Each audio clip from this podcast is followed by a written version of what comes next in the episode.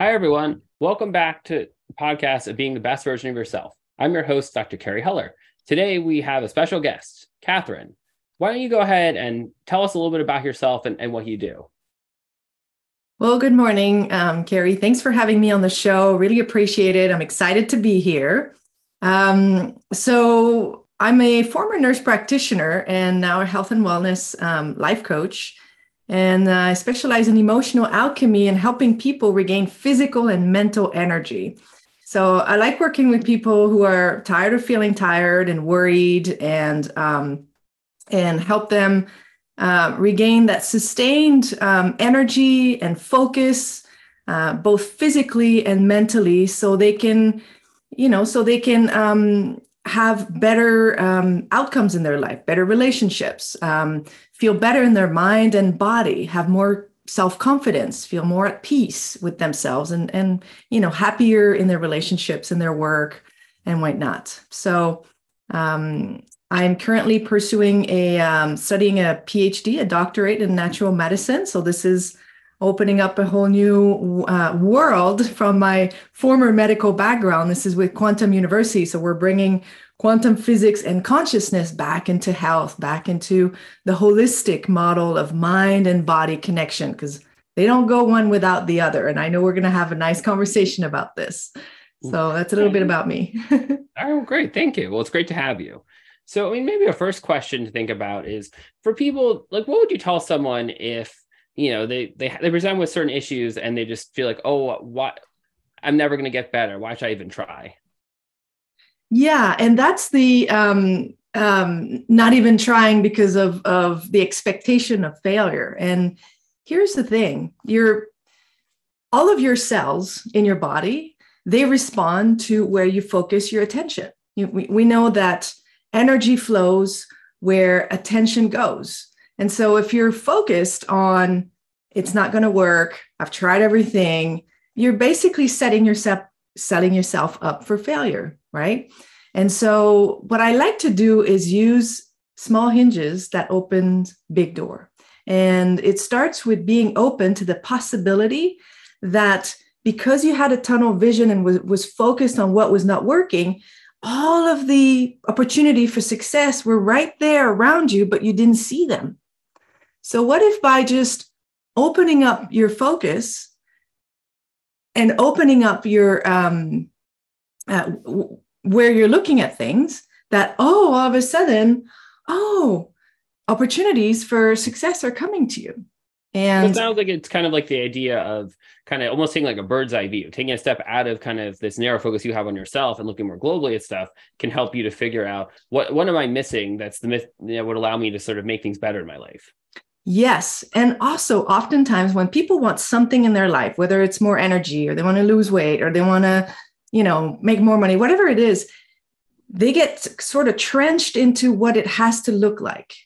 And so, if what what they're expecting that it's going to look like doesn't come, but it's out there, it looks completely different, uh, and it, it will bring the same outcome. They completely miss it, and so it's release the attachment of what to what it has to be, what it has to look like, right? And opening up to a journey of discovery, releasing the expectations and the judgments. Right. But I guess on some level, like having a goal to strive for, so some sense, some sense of what it might look like, even like different possibilities. How do you feel like that plays into someone's motivation to make those changes in the first place? Absolutely. And I mean, in coaching, that's the, the number one step is to set up a goal. It's like you're setting up your GPS coordinates. So while in the past you were focused on what was not working, your GPS coordinate was bringing you to what was not working. So, so what do you want instead? I like to use sort of the pivot method, like the 180 degree. Okay, you, you don't want this. We're clear. You no longer want this in your life. What do you want instead? And sometimes it's the exact opposite and that's the gps coordinate that we punch into your um, you know into your psyche so that you can focus your attention on going there while remaining open to how it may show up in your life. But totally i mean without a goal without a destination we go in circles right? Right so this idea of striving for a goal but also sort of being open to possibilities along the way. So it's the it's similarly the idea of it's about sort of a different journey to maybe somewhat of, a, of the same end goal, but you know there may be variability in that end goal. Like maybe the general idea is there, but that what the specifics of it may sort of become more clear as you get closer to what that actually looks like. Absolutely, yes, and clarity comes from action. Sometimes it's oftentimes it's taking action action before you even feel ready and to trust in your ability to figure things out and it's like as you put one foot in front of the other towards that goal it's it's like when you punch the GPS coordinate to go somewhere you might hit some construction detours traffic jams but you're still you're still heading for that goal but you're on the journey of the adventure of where life is taking you and releasing the um the judgment of oh, I'm going to be late or oh, it's construction. It's like, no, be open to what this is bringing to you and, and uh, reaping the gifts of all of these things because it makes the journey much more fun. It's not about the destination, right? It's about the journey. right. Yeah. And you know, for someone that has a lot of chronic health issues, how do you navigate helping them to you know, on some level, you know, be in, t- you know, in, in tune with, you know, the mind body connection, but also be able to kind of, you know, maybe use some, some, some tools to say, you know, even though I don't feel great, here's how I can sort of co- compensate and maybe get done what I need to get done, not push myself, but still be able to function at least adequately as opposed to sort of not doing anything at all. Absolutely. It's about baby steps, you know, um, with someone who's had a chronic illness, I like to look at the whole, like the global picture. It's not just their physical body, it's a lot about the mental and the emotional body because the physical body we now know from you know the sciences of psychoneuroimmunology and epigenetics that the physical body responds to what's in the mind in the mental in the emotional. So let's say someone could eat the most organic foods and try to help themselves in that way but if their thoughts are toxic and if they're constantly judging themselves for not being able to do stuff, they're, um, uh, you know, or they're being wounded emotionally and, and can't let go of grudges of the past, it's like eating fast food. It's as toxic to the body as eating fast food, right? So we look at, of course, we look at the food, we look at the physical thing, you know, sleep, how's their sleep, how's their um, movement more than exercise. Um, but very soon, I like to dive into the, the mental aspects and the emotional aspects. And I found, I mean, I myself, I'm a survivor and remissioner of a chronic Lyme disease that was dormant in my body for 16 years. And I recovered in in ways that were unheard of. I mean, I in on forums. And yes, I did a lot of stuff for my physical body, but I did such a deep journey of emotional healing. And with somebody uh, with a chronic illness, when something is persisting in one's life, there is usually what's called a secondary benefit. And there, I'm saying this with no judgment, but what I'm seeing in, in the people that I've helped with Lyme disease recover their health and their life is it's like their bodies were thinking, you know, if you put yourself in the mind of the body, that, well, if I heal and I give my human all the energy back and the the human just throws me back into overworking people pleasing putting other people's needs first. They're just throwing me back into the conditions that got me sick in the first place. I ain't doing that. I'm holding on to this disease. Does that make sense? And yeah so, so it's the idea that even though it's those things are not causing the disease it makes it easier to hold on to sort of the benefits you get out of it and in turn you know and this can obviously be said for other things. I mean i see this you know kids where you know if they have a hard time getting stuff done like with ADHD or, or you know just general executive function issues sometimes the, the secondary benefit is it allows them to kind of keep having someone help them as opposed to learn to do it themselves. Yes. And so once we uncover the secondary benefits with mm-hmm. compassion no judgment then it's easier to see that oh okay I've been holding on to this disease subconsciously because of these benefits. So, this disease was one pathway to get to these benefits, right? So, oftentimes, you know, taking the, the example of kids, what they want is love and connection.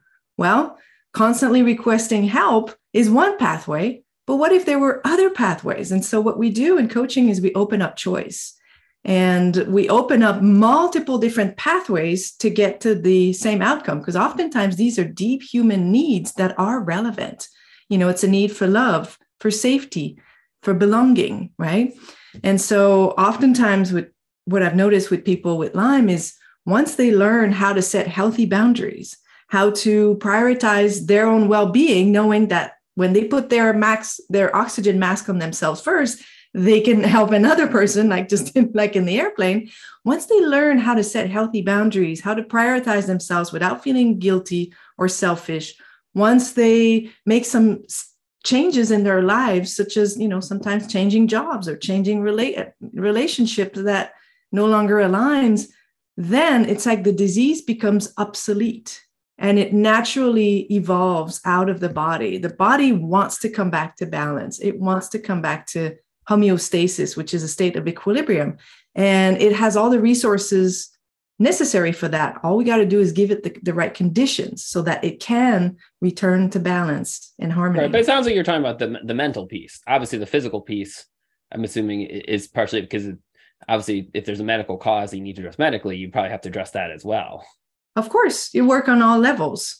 But in the medical field, you know, I was a nurse practitioner before, so I, I'm I know the the scope of the medical field, and um, I think we we've been trained as a society to think that medicine is all there is, but it's not. Right. So, what if by encompassing a much broader scope and working with holistic practitioners, it's um, it's much easier to sort of set set pillars back as the foundation for the body to uh, recover recover from you know in the medicine we have paradigms that say oh you can't heal from chronic illnesses. Once you've got hypertension you've got it for life. No. Once you got diabetes you got it for life. No. There are numerous examples of people who have reversed these illnesses by making some mind body changes in their lives that sometimes are less radical than what people think. Um, but I'm definitely not suggesting that people quit their medical follow up. No, absolutely not. Keep your medical follow up, but including something that's um, addressing more of the mental, the emotional aspects, even spiritual aspects. And it does influence the body greatly. Right. And based on what you're saying, I would assume would meditation be kind of a, a big part of this?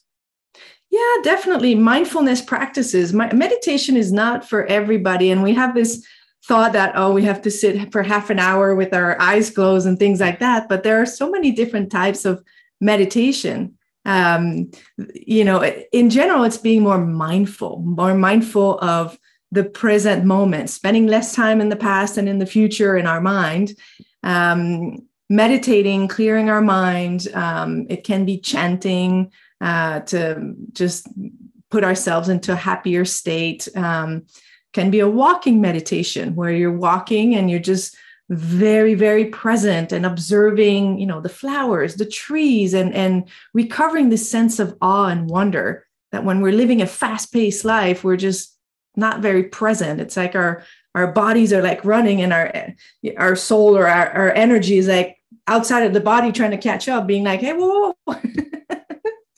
Hmm. Uh, I mean, in terms of mindfulness activities, what would you suggest to someone that has a hard time focusing, and you know, the thought of listening to something even for you know ten minutes is, is kind of off-putting?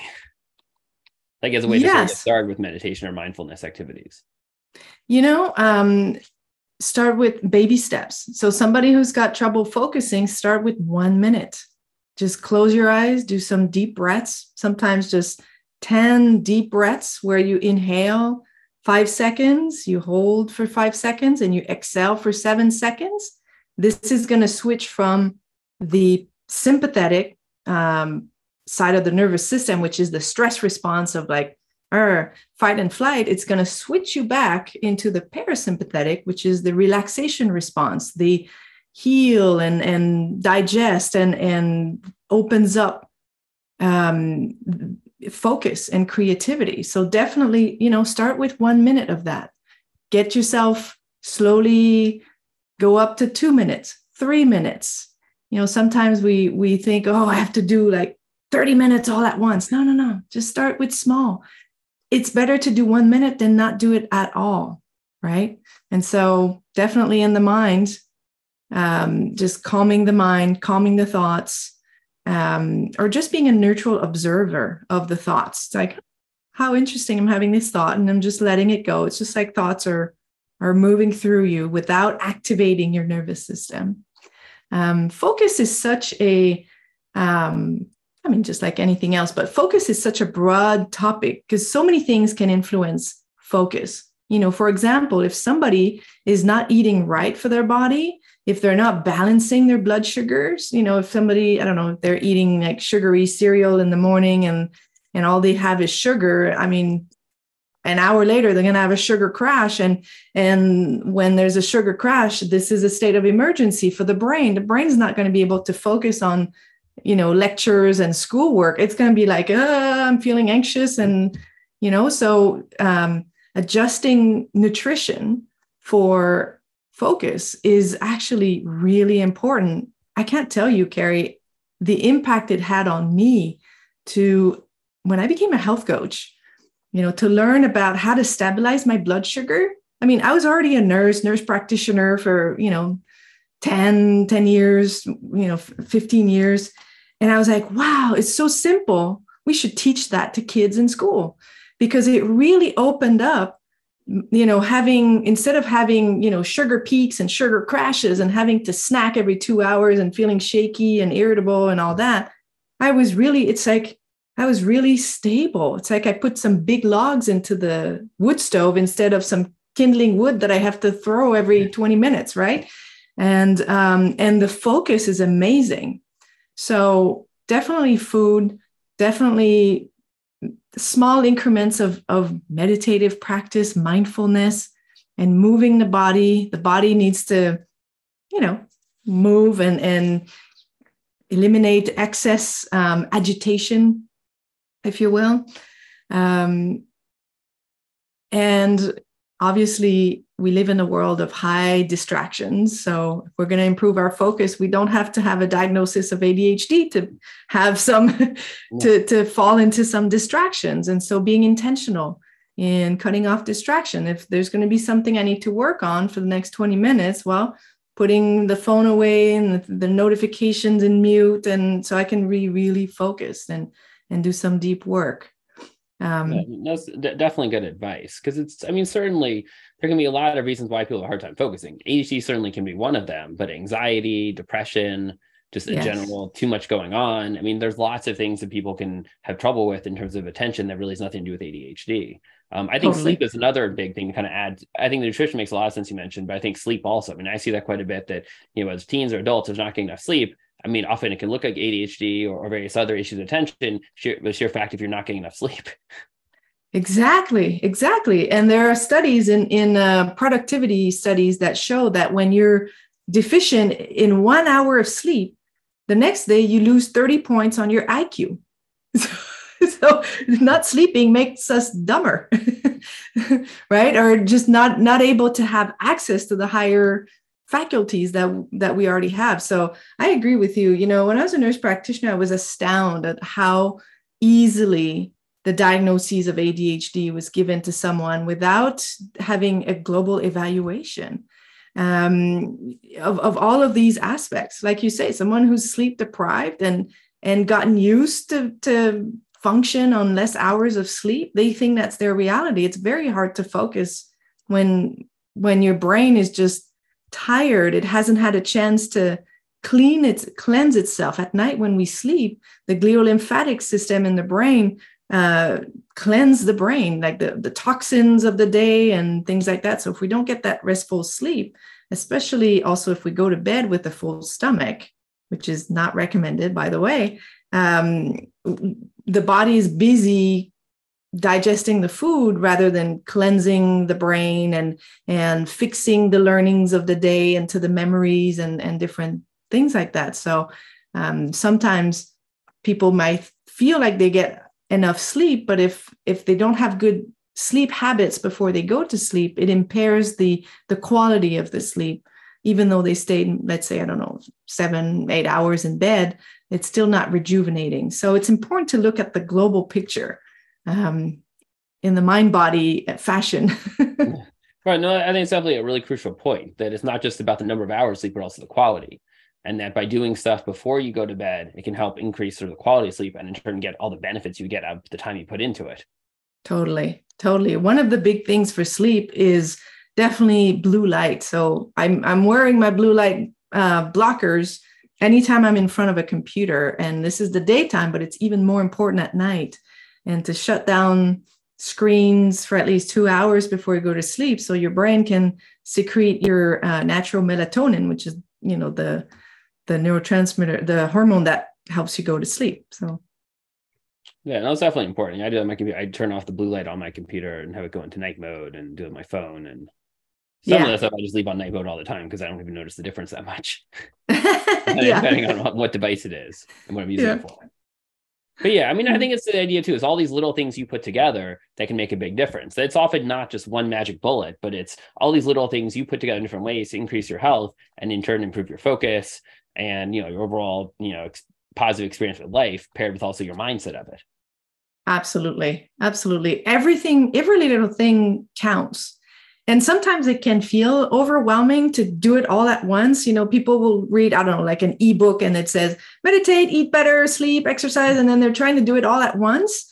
And then that's when it, it might work for a day or two and then it's too much because it's it's different from their norm of what they've been living. And so that's when people get discouraged and they say it doesn't work. I can't do it. And then they stop right? Right. It's the and idea so, the more you try to do sometimes the less you actually get or end up doing whereas if you start small with one or two things and gradually those in and then add new things after that you're probably going to have more success with long-term changes absolutely you need a system step-by-step system that that will introduce you know the different things at the different timing uh, in such a way that it makes it sustainable. It makes it like, oh, okay, I can do this. Oh, yeah, okay. And now this is intro, you know, included in my routine. Okay, now I'm ready for the next thing. And it, it it can be just very small things, but like I said, small hinges open big door. It's amazing what I remember being a nurse practitioner when I became a coach and I was still working as a nurse practitioner. Um, I would help my patient just to adapt their breakfast, just just just breakfast so that they would have enough proteins and and um, good balances of fats and, and carbs to sustain their energy and i can't tell you um, the impact it made uh, especially on some of my patients that were on anxiety meds and even depression meds. And just that little change and of course you know being more mindful and grateful for the things in their life some of them ask me to stop their medications and we were able to to you know wean the medication successfully. It was awesome. And i'm like wow imagine how many people could be free of their medication. Because i mean how many what's i don't know what's the recent stats on how many people are on antidepressants or anxiety meds but i know it's pretty high. Yeah, I'm not sure the exact numbers, but yeah, but I think it also goes to the fact that, you know, for some people, the reasons for having those issues are more situational.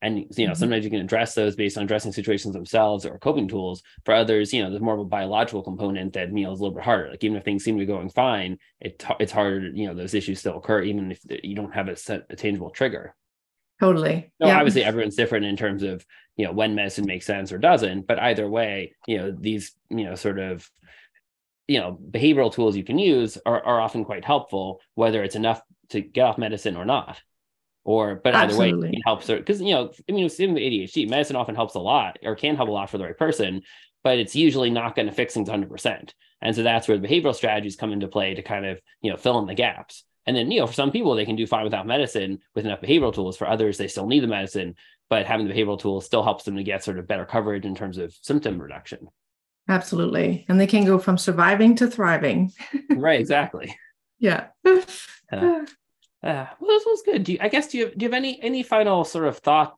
thoughts for our listeners and anything you'd like to share related to our conversation for today? Um, you know, it's like anything in life. We as human beings, we're very resilient and we adapt to situations pretty quickly. And we also adapt to a suboptimal norm of energy, of focus, of joy in our life. So um, I want to invite people to not settle for um, something that feels like, oh, it's the norm because everybody's doing it, right? I think that the model that we live in in society, the fast pace, the distraction, is not a healthy model to follow. So I want to inspire people to look at their life and see what is it that they're tolerating? What is it that they're not, um, you know, that they're complaining about or that they're um, in their minds, there's thinking, oh, I can never get improvement on that. And just open yourself up to the possibility that it can get better and that baby steps can get you there. You don't have to jump, you know, to climb a mountain, um, but choose one, focus on one aspect of your life that you would like to improve today and take some baby steps. And you'll see that it is going to impact other aspects of your life because how we do one thing is how we do everything. And it can get better. In fact, the better it gets, the better it gets. All right. Well, that's great advice. Well, thank you. And I guess if people want to reach out to you, where can they find you? Yes. So um, they can people can find me on Facebook and Instagram, Catherine Gagnon Transformational Coach. I think my Instagram is Catherine Transformational Coach. And uh, my website is my name, catherinegagnon.ca. So I'll just spell it because it's the French way. So it's www.catherine.ca. And so there's information on my website about different programs and how to reach me by email. So. All right, well, wonderful. Thanks, thanks again for coming out. There, it's a great conversation. We definitely appreciate you joining us today. So thank you. Thank you so much for having me, Carrie. Uh, you're welcome.